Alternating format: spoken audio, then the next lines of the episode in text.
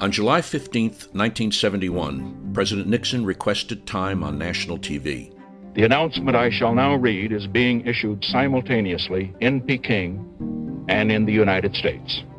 Knowing of President Nixon's expressed desire to visit the People's Republic of China, Premier Chou En-lai, on behalf of the government of the People's Republic of China, has extended an invitation to President Nixon to visit China.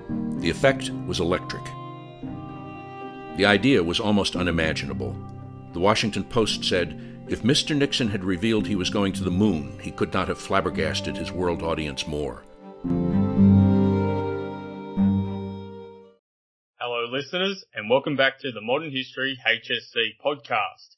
We are going to be finishing up our Who is the Greatest, uh, I guess, season focusing on, I guess, the great leaders, and then maybe going into something a little bit more mishmashed. Um, but we had to talk about our CCP leaders and specifically which one had the most important impact on China today.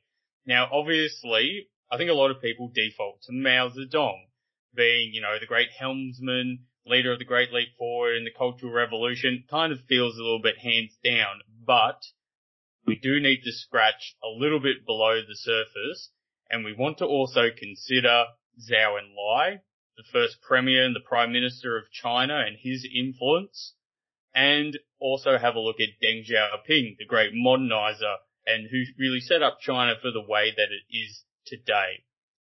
So, I'm going to introduce my four guests who are here for the discussion today. We have Luke, Scott, Tom, and Mark. So I'll get them all to say hello individually as we're going. And then, and as they're saying that, maybe they'll give us a bit of an indication as to which way they're leaning without going into too much detail. So we'll start with you, Luke. Uh, hello everyone. Um, really, I've started off sort of leaning towards Deng. I really looked into him a bit more because I felt like, like you said, Mao was kind of an obvious choice being the leader during the start of the communist revolution, but I feel like Deng sort of gets overlooked a bit in that regard because he really helped to modernize China. Like he took them basically pretty much out of the Stone Age and made them the uh, powerhouse that we know today. Like the uh, saying we have a thing where everything's made in China. Like that really couldn't have happened without Deng um, reforming them and sort of making them a little bit more capitalist and a little bit less um, just a little bit less like strictly Maoist, like you sort of started stepping away from what Mao had set out. Um, Scott, I'm a bit curious for how you're leaning. Yeah, I'm, I'm in agreement with you. I think, um, Deng has, with his four modernizations, he's really affected the economy positively as compared to how Mao did. Um, he, Mao had some positive effects at the cost of like 40 million people, but, um, Deng, he really focused on economy and developed relations with USA to really get that trade going and get that money flowing. What do you think, Mark? Yeah, I've also um, chosen Deng to be the most impactful. Um, everyone's really talking about economy and all that, so he's um, he's one of those few leaders that was very forward thinking, thinking 30 plus years into the future and um, recognizing their position on the world stage and how they'd um, be able to turn this um, ragtag country into the economic powerhouse that it is today. What do you think about that, Tom? So, um, this is all going with Deng, and I, I'm sort of leaning towards Zhou Enlai, um, if I'm being honest here. And that's mainly because he was sort of around maybe even before Mao in like the higher ups of the CCP and he was around throughout the entirety of Mao's rule, sort of as the, the first real predecessor to Mao as his like second in command and then later sort of shunted it into the, shunted out of the spotlight. due to his, um, I don't know, disparities and sort of discontent with Maoism and whatnot. And sort of throughout his entire position in um, the CCP, he never really moved away from his ideals of trying to make China a great, a great um, superpower on the world stage, and he sort of set up a lot of the ideals that Deng then carried forward after Mao's death and after Deng was able to outmaneuver the Gang of Four and Hua Guofeng. And so I feel like um, Zhao sort of had a lot of impact behind the scenes in sort of um, alleviating a lot of the issues that Mao was causing and trying to um, um, ease tensions between China and the US, for example, and he did a lot of um, stuff around the area in terms of just trying to make it um, a better place and whatnot, and really set up the conditions and the ideology that Deng then carried forward in his leadership. Mr. Hamilton, would you back me up on that? Yeah, like I, I definitely think so. That Zhao plays an interesting role in setting up a lot of what Deng will take and run. Deng will like take and run run with and you know make very true. Um, Zhao also plays a big role during the Cultural Revolution in protecting Deng Xiaoping and his family as well. So Deng kind of almost owes his life um, to Zhao, but I guess that doesn't really, that kind of gets away from the question a little bit. It's just like a bit of a technicality. But for us to do this discussion properly, well, for you guys to do this discussion properly, I want us to think about it because all these three men were present and involved in some way with like the major steps of China after World War II to Tiananmen Square. That's our scope of study. So I really want to start with the Great Leap Forward. Who has the biggest impact during the Great Leap Forward? What are these men doing? And then maybe come to a bit of a, conclusion as to who takes the most weight in that section of time, and then we'll move on to something else. So I might start with Mark. What do you reckon? Who takes the cake for the Great Leap Forward and maybe pass it on to someone else.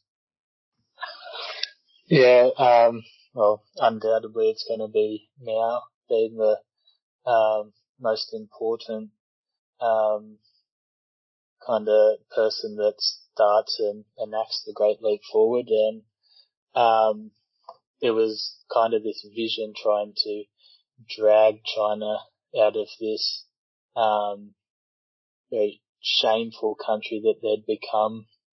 Like all in those older kingdoms, there'd been like a very big powerhouse on the world, but it had deteriorated, and these communist, um, communist ideas that Mao had been bringing in to try and get China to be um, a leader on the world stage, and that was trying to get them to walk on both legs, as he'd said, by implementing um, agricultural and industrial reforms to their economy.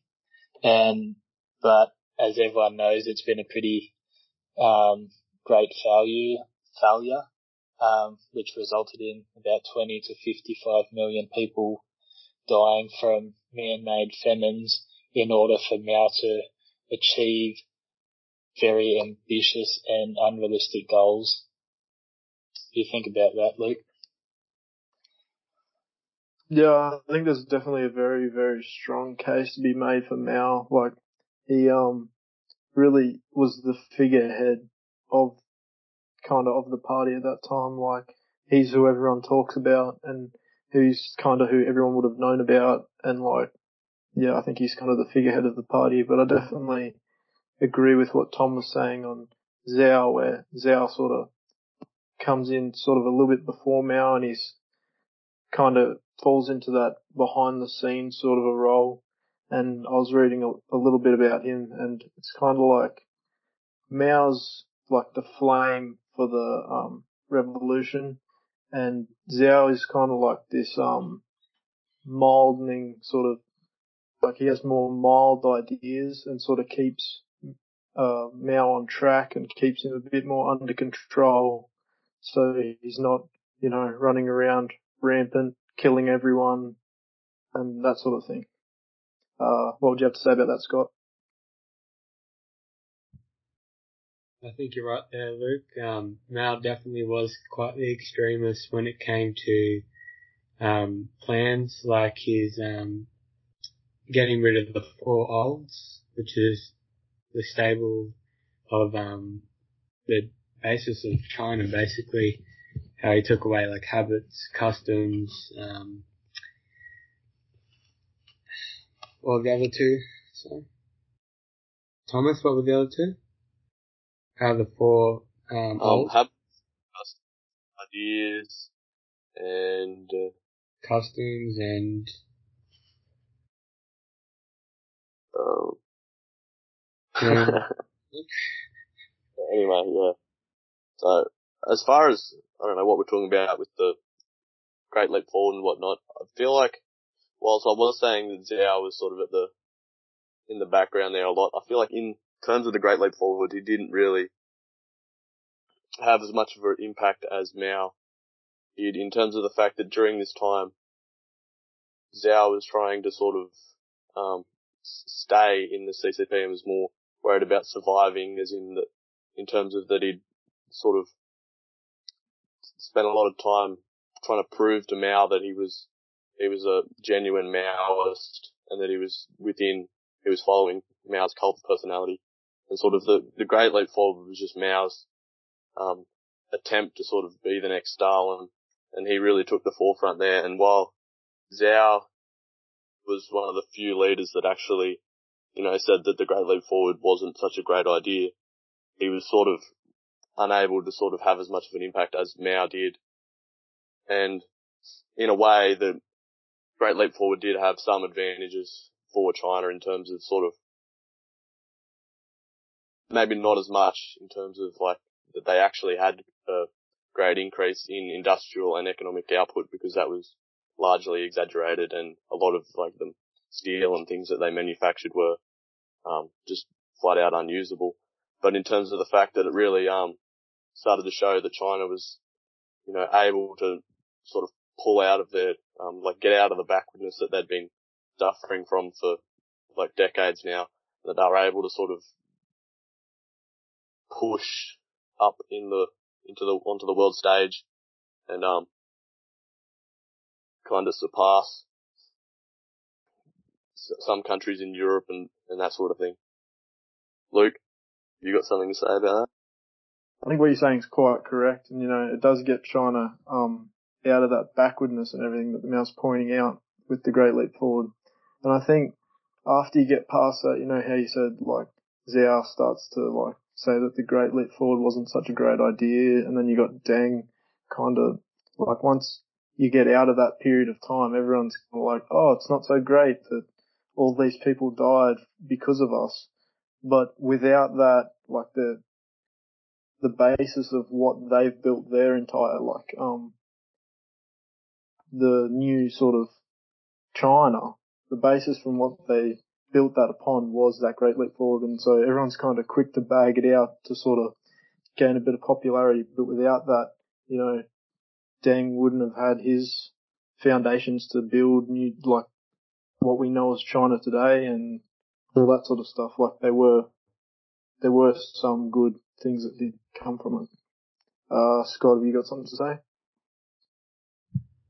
Yeah, I was just about to say like Zhao, he kind of had to mop up what Mao left behind when he fled um, China because of that big fail from the um, Great Leap forwards.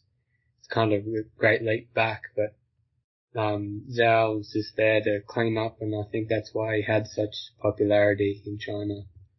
What do you think, sir? Yeah, um, I think they're all kind of like culpable, like um, and responsible for what happened during the Great Leap Forward, which you guys have been touching on. Like, Mao's definitely, definitely the radical wannabe Stalin. Um, Zhou Enlai, I know he's pushing, there is some evidence that he's like trying to push back on Mao being too radical, but he's the doer. Like he says to Mao that like, you know, you come up with the ideas and I'll make it happen, um, or something to that effect. And Deng, Deng's like the Rottweiler of the party. Like he's also the person out there making stuff happen. Um, they do, like in the book I was reading about Mao's Great Famine, it is Deng and Zhao who do realize after actually going out and inspecting their own, like, like places where they came from, where they grew up, just like how poorly things had gone that they do try to turn stuff around. Um, but yeah, they're, they're definitely, they're definitely involved as much as Mao, but Mao's the person who is running it. And it is a great leap back, in my mind. Um, totally get what Luke's saying too, which is that, like, this is all part of China moving away from the system that it was before and it was very chaotic and then you don't have the cultural revolution if that doesn't happen. But, but yeah, yeah, it's really interesting. It's, and it's a hard one. We might need to move on to something else to see if we can find some firmer ground. So maybe let's think who had the best or the greatest impact on society. Okay. So the benefit of the average Chinese person who had, who gave the average Chinese person the best quality of life or the best prospect of a future, um, through their actions. I'll start with, um, start with you, Mark. What do you reckon? Yeah, well, I'm thinking there's a case for Mao, like with his cult of personality. A lot of the people that were die-hard fans for him were thinking, "Oh yeah, this is definitely gonna make our lives easier. We're gonna um, sacrifice some things for the greater good of ourselves and our society." But um, the one I feels the most um, improvement for society was Deng Xiaoping because um, his modernizations of um, economic liberal liberalization were um, able to lift around 200 million people out of poverty and helping them to um, provide cheap and um, plentiful labor for the Chinese workforce, which um, foreign assets were able to invest in and take advantage of, but it provided uh, more security for a lot of the lower and middle class of China. Do you have the same thoughts on that, Tom? Um, yeah, I really feel like Deng had a big impact in terms of like in, in China and the CCP, like economically and whatnot. But I feel like on the other side of that, we sort of got the Cold War and whatnot going on, and Zhao had a bit of an impact on like on the the peace and the peaceful coexistence side of things in terms of I know he was like a co-author on the five points of peaceful coexistence um, in China, sort of pushing towards you know opening up to America. Um, he was he was a uh, don't know he was part of the Geneva Accord in Indochina in 1954, um, which was the sort of um, bring about peace after the Korean War and sort of um, give give a bit of um, freedom to Taiwan and whatnot. But I don't know. I feel like Zhao was sort of opening up the paving the way for Deng to then come out and allow a bit of Americanization in China. And um, I've got a quote here by Henry Kissinger, um, and that is that in 60 years of public life, I have encountered no more compelling figure than Zhou Enlai. And that's sort of suggesting that throughout this period with like, you know, Mao running wild and whatnot, um, Zhao was sort of like showing this sort of level head to the Americans and all these other nations and sort of giving them sort of a idea that China was, um, in many ways willing and capable of sort of opening up to peace and allowing for sort of the allowing for China to prosper later on under Deng. So yeah, I feel like he in many ways shaped the shaped the um, conditions that allowed these sorts of things to come about that made China a better place after the um, atrocities occurred under Mao in the Great Leap Forward and then in the Cultural Revolution with, you know, the, the Red Guards and whatnot, killing principals and things. Scott, do you have anything to say about that? Yeah, I do, do think that Mao, I mean, Zhao was quite the people person, but, um, Deng Xiaoping also seek to really, um, develop relationships with countries that were otherwise seen as enemies of the communists. Um, for example, the America, um, Deng had to really change his ways to be a um, be a kind of an influence on the um, U.S. people, but obviously he wasn't liked by everyone. Some ministers called him an evil little man, but he was developing that relationship with Nixon and getting that trade done and having that money flow in and whole entire cities were constructed off of that money and which really bettered their life. And ultimately, if you better life, then the people will be happier, they'll be healthier, and I think that's more of a positive impact than just morale. Do you agree with that, Luke? I think there's definitely a um, very strong case to be made for Deng. You know, with his like form, like his um core idea of like the four modernizations and that. Realistically, if you want to talk about impacts on society, like when we all think of China today and like giant cities and uh like a massive population and that's like it's an economic powerhouse really and as far as impacts on society goes, the amount of modernisation that was allowed to occur because of uh, what Deng set in motion was um, quite astounding. But there is definitely, I do agree with what Tom was saying, it, kind of that Zhao was very much starting to pave the way towards uh, and sort of set the foundations there that Deng could build upon. Uh, Mark, what have you got to say? Yeah, I'm still remaining with Deng, but um, yeah, I feel like Zhao, he was more of the moderator, and for now, everyone was just, oh, he's a god, he's just going to fix everything. But um, Sir looks pretty keen to answer this one, so I'll let him speak. No, no, it's all good. You guys are doing a good job. I just kind of wanted to throw out the idea of maybe just distilling what Tom was trying to put forward, um, when he was laying it all out. Is Zhao the most important figure?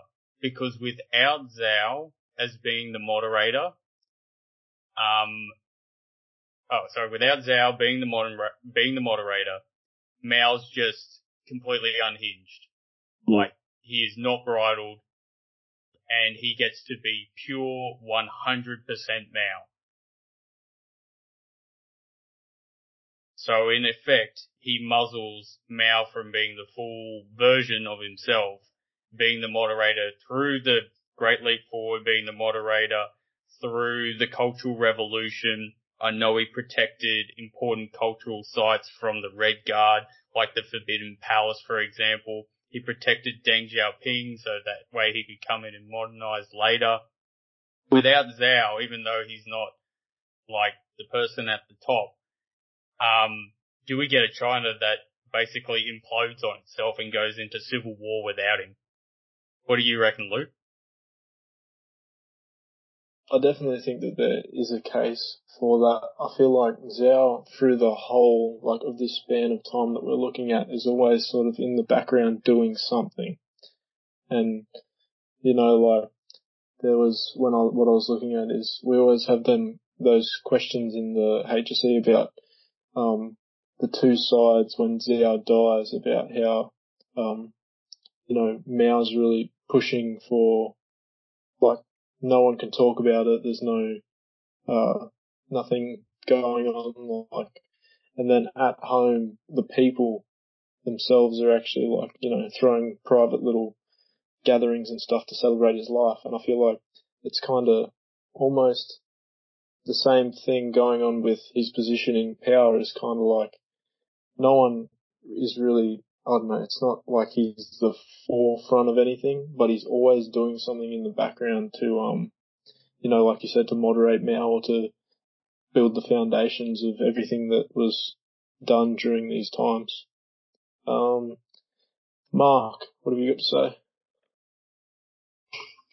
Yeah, I I do believe that um, Zhao played a good role in um, acting like a buffer to a lot of the extreme um, policies and ideas of Mao. Like you can see that with the relations with um, the Soviet Union. Uh, the leaders would say that um, Mao was very difficult to um, work with and um, try and shape policies around. But Zhao was more of a welcome change for them, and that culminated in like the Friendship Alliance and Mutual Assistance Treaty. And Zhao was, like Sir was saying, protecting a lot of those cultural icons of China and um, also protecting Deng Xiaoping, which was kind of slowing down or um, suppressing a lot of um, Mao Zedong's cult of personality, which had kind of taken over China. But I feel that because Mao's Great Leap Forward was pretty bad, that the um, Zhao kind of taking the reins was a good um, decision for the uh, CCP and China overall. What would you say on that, Tom? Yeah, I agree, and I really feel like um, Zhao Enlai really stuck to his. I don't know. He had, he had an ideology throughout his entire, um, I don't know, lifetime. I guess you could say as well. In that, in terms of that, he wanted to make China great again. Sounds a bit like Donald Trump, but yeah, he wanted he wanted to really um, bring China back into the turn China back into the superpower that it had been like previously with its position in like near the Silk Road and whatnot, and it's like trading power, and he really wanted to um, bring it up on the world stage, and he believed that communism was the way to go with that. And you can sort of see with Mao that he was constantly changing tone to try and, I don't know, keep keep the um keep popularity and sort of increase his cult of personality and trying to like you know he set up the red um the Gang of Four to sort of alleviate his um um, responsibility for the sort of things that they did, sort of so that he couldn't be pinned for some of the, like, and, you know, go down with it like he had with the Great Leap Forward when it, um, failed. And so you sort of see that Mao was trying to be a, a pleaser and trying to build his cult of personality and leave his legacy, whereas Zhao was sort of more just focused on China. And he, he really just wanted to make China a, a better place and a more um, productive place and um, more influential on the world stage. And I feel like that, that really had a, that his role in that sort of was very important in where China is, in making China what it is today, and that it was very lasting in terms of the fact that, um, you know, without him there to moderate Mao, Deng might have been killed. You wouldn't have had the, um, the sort of industrialization and the modernization that occurred under Deng. And in terms of that Mao might have gone way too overboard in maybe the Great Leap Forward or um, with the Red Guards and um, like just completely destroyed China's capability of ever becoming um, a superpower in the 20th century and sort of beyond. Scott, do you agree or disagree? Yeah, um, Zhao definitely did make sure that China was stable enough to uh, progress forwards. But uh, I think it's really Deng who delivered that and made sure that um, China could actually be a better economy. But Zhao just kept it stable. Do you agree, sir? Yep, I think everyone's bringing up good points. Um, I kind of want to focus a little bit more on Deng because, you know, first and foremost, we have these four modernizations and we're saying, you know, Zhao sets it up and Deng, you know, he takes the reins and he actually does it.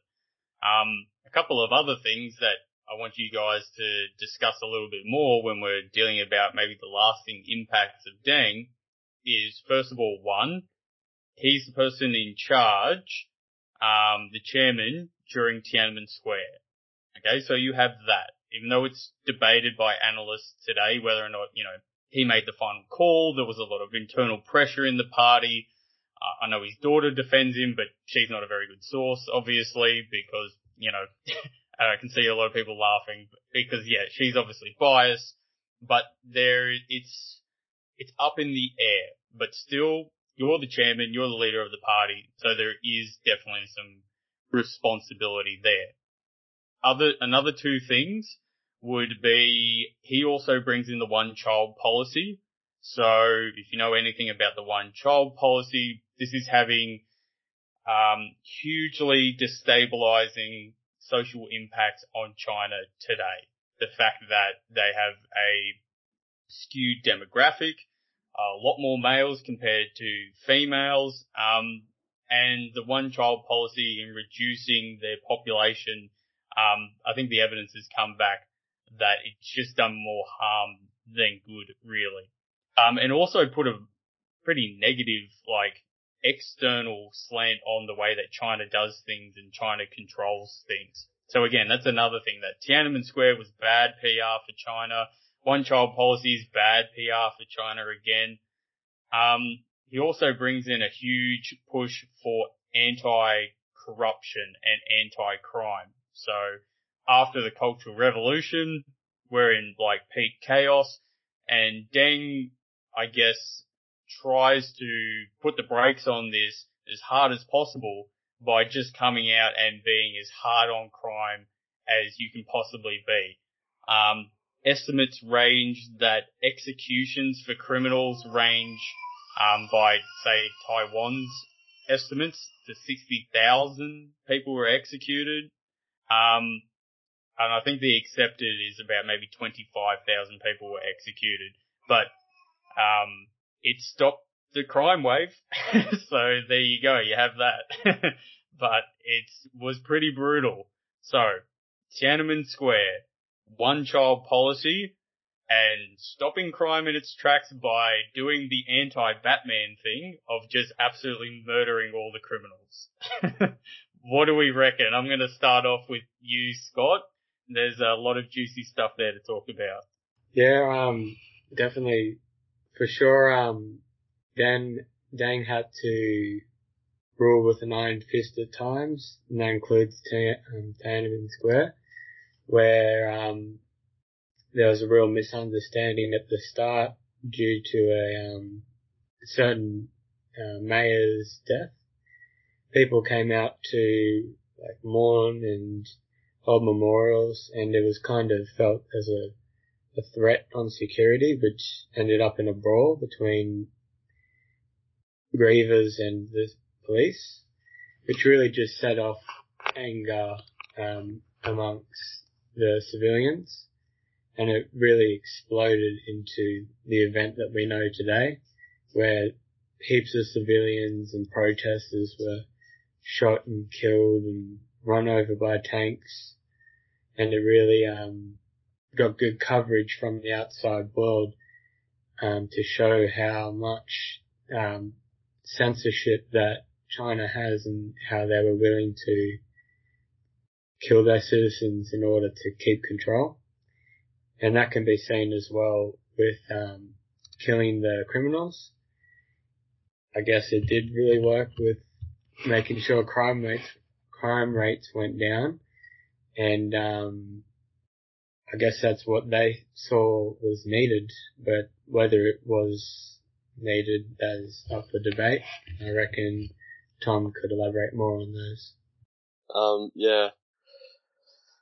I feel like, you know, mass killing of criminals and things sort of is a little bit harsh maybe, but you know, it ha- had its benefits in, you know, alleviating crime and whatnot. And in terms of the one, one child policy, um, you know, the negative impacts of it largely come from the fact that a lot of families sort of had this um, traditional um, and sort of um, sexist sort of ideals that the males were more important than the females, and that sort of had encouraged a lot of the negative impacts with the disparities in um, between the two different genders and whatnot in China. And I feel like I doubt it's to do with um, Deng's foresight or anything, but I feel like the one child policy and the the lack of youth in China today is one of the things sort of holding back. And this is debatable, but I feel like it's one of the things holding back China from engaging in conflict, like with the current tensions going on between China and the US and other nations. The fact that there isn't a large amount of youth compared to say back in back during the world wars when you know like hundreds and thousands of like young men were going away to fight. Now China sort of um, puts a higher value on their people, seeing as you know that you know they they have been sort of whittled down by this one child policy, and so that is sort of having I don't know you could say positive impacts for the world today in the fact that we haven't gone to war, and you know I'm not overly um, knowledgeable on this sort of topic, but I feel like that maybe you could say that was that is possibly a positive to come from it all. I don't know, Mark. Yeah, I totally agree with what you said there. But um, I'd say more for Deng's case on uh, the one child policy was more of a first principles kind of thought. Like he's just thinking, we have like the largest population on earth, like around 1 billion people and we're going through this fast economic growth and what comes with economic growth is um, there's more a rise in standards of uh, living conditions and therefore people are living longer and there's going to be more people. And so to try and um, mitigate a lot of the uh, resource heavy um, u- utilization that they're going to need later on. He'd do that, but not taking into account like the traditional uh, sexist views on um, having a man to carry on like the family name and all that.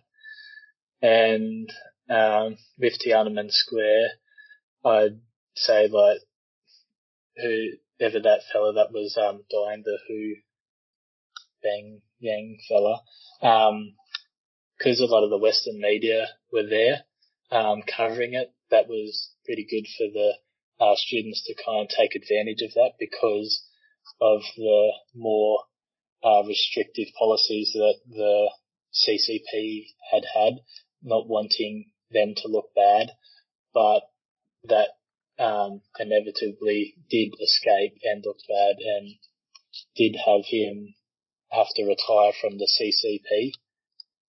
Um, and I'd also say on um, the Wei Jingsheng on um, Deng's kind of policies towards um, openness and that, how Wei Jingsheng had fought for a fifth modernization of democracy. However, Deng had kind of um, kept a lot of the hardline communist views and trying to hold the power um, in China and not allowing democracy to kind of take hold. What would you say on that, sir? I think that we need to make a decision. That's what I think. I'm sitting here listening to all of this and everybody's making, you know, really good points, talking about the events. Um, we need to come up with a framework and perhaps like a final, like agreement in the way that we think about these three gentlemen.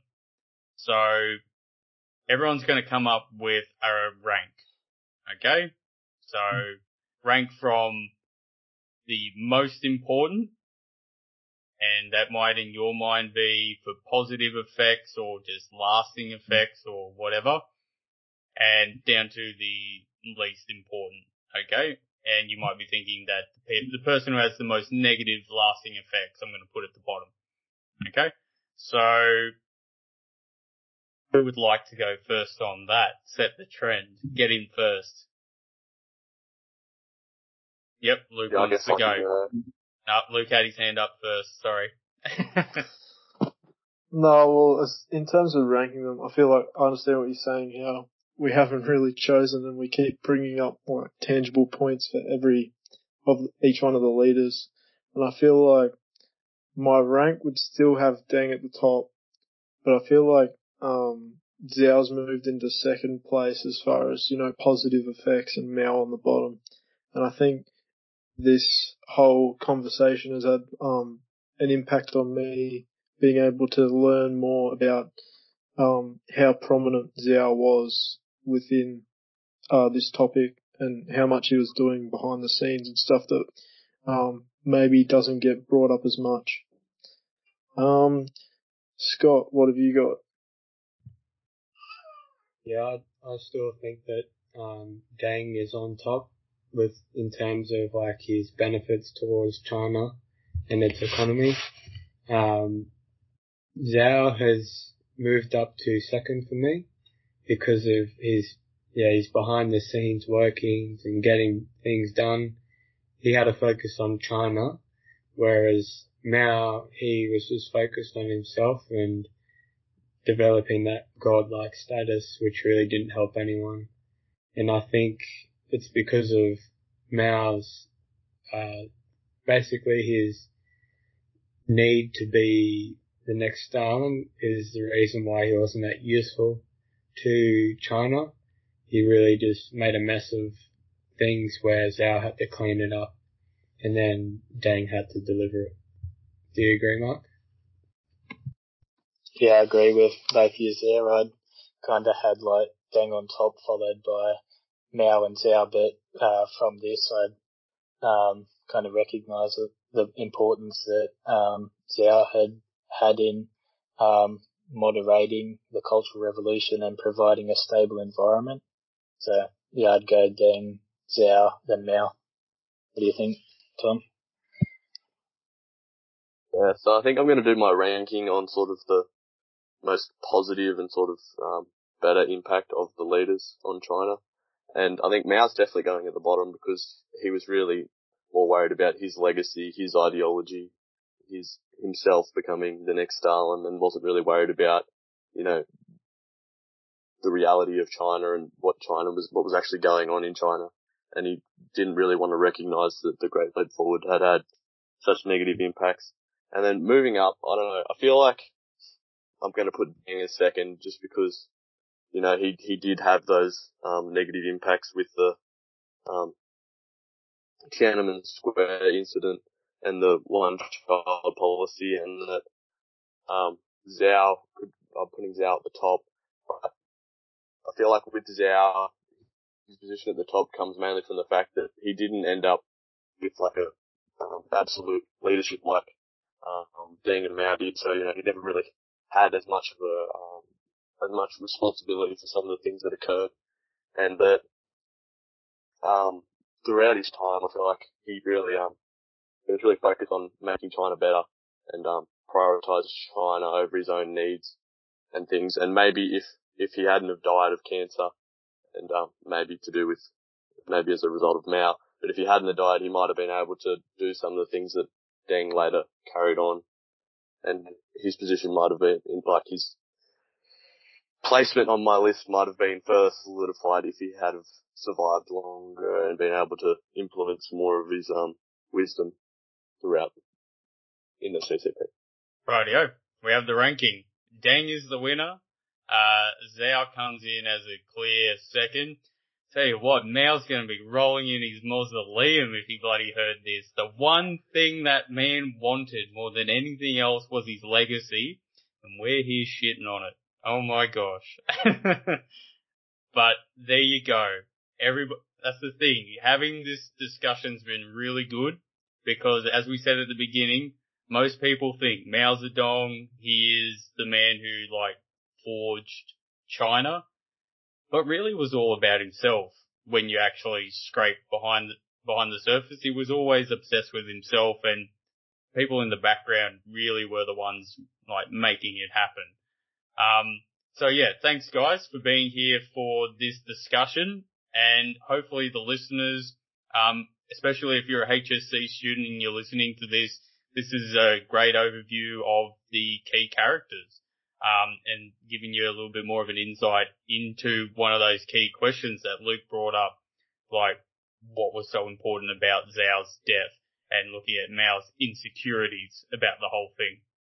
Um, we'll see you next time on the Modern History HSC podcast, but I'll get all the boys to sign off first. So we'll start with Scott.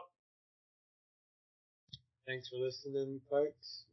Hopefully we have another one that you can tune into and learn more about. Right, go Luke.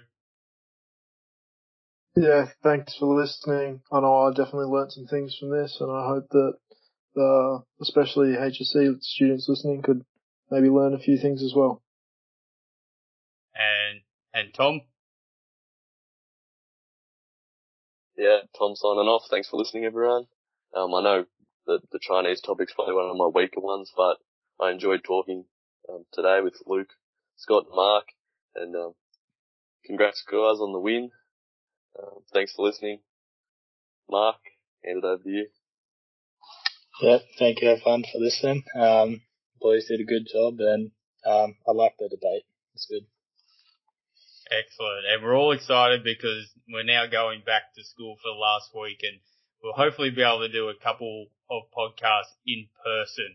So not have the awkward, the awkwardness of like who's going to go next and all that sort of stuff. So hopefully the quality of our pro- podcast only improve from here.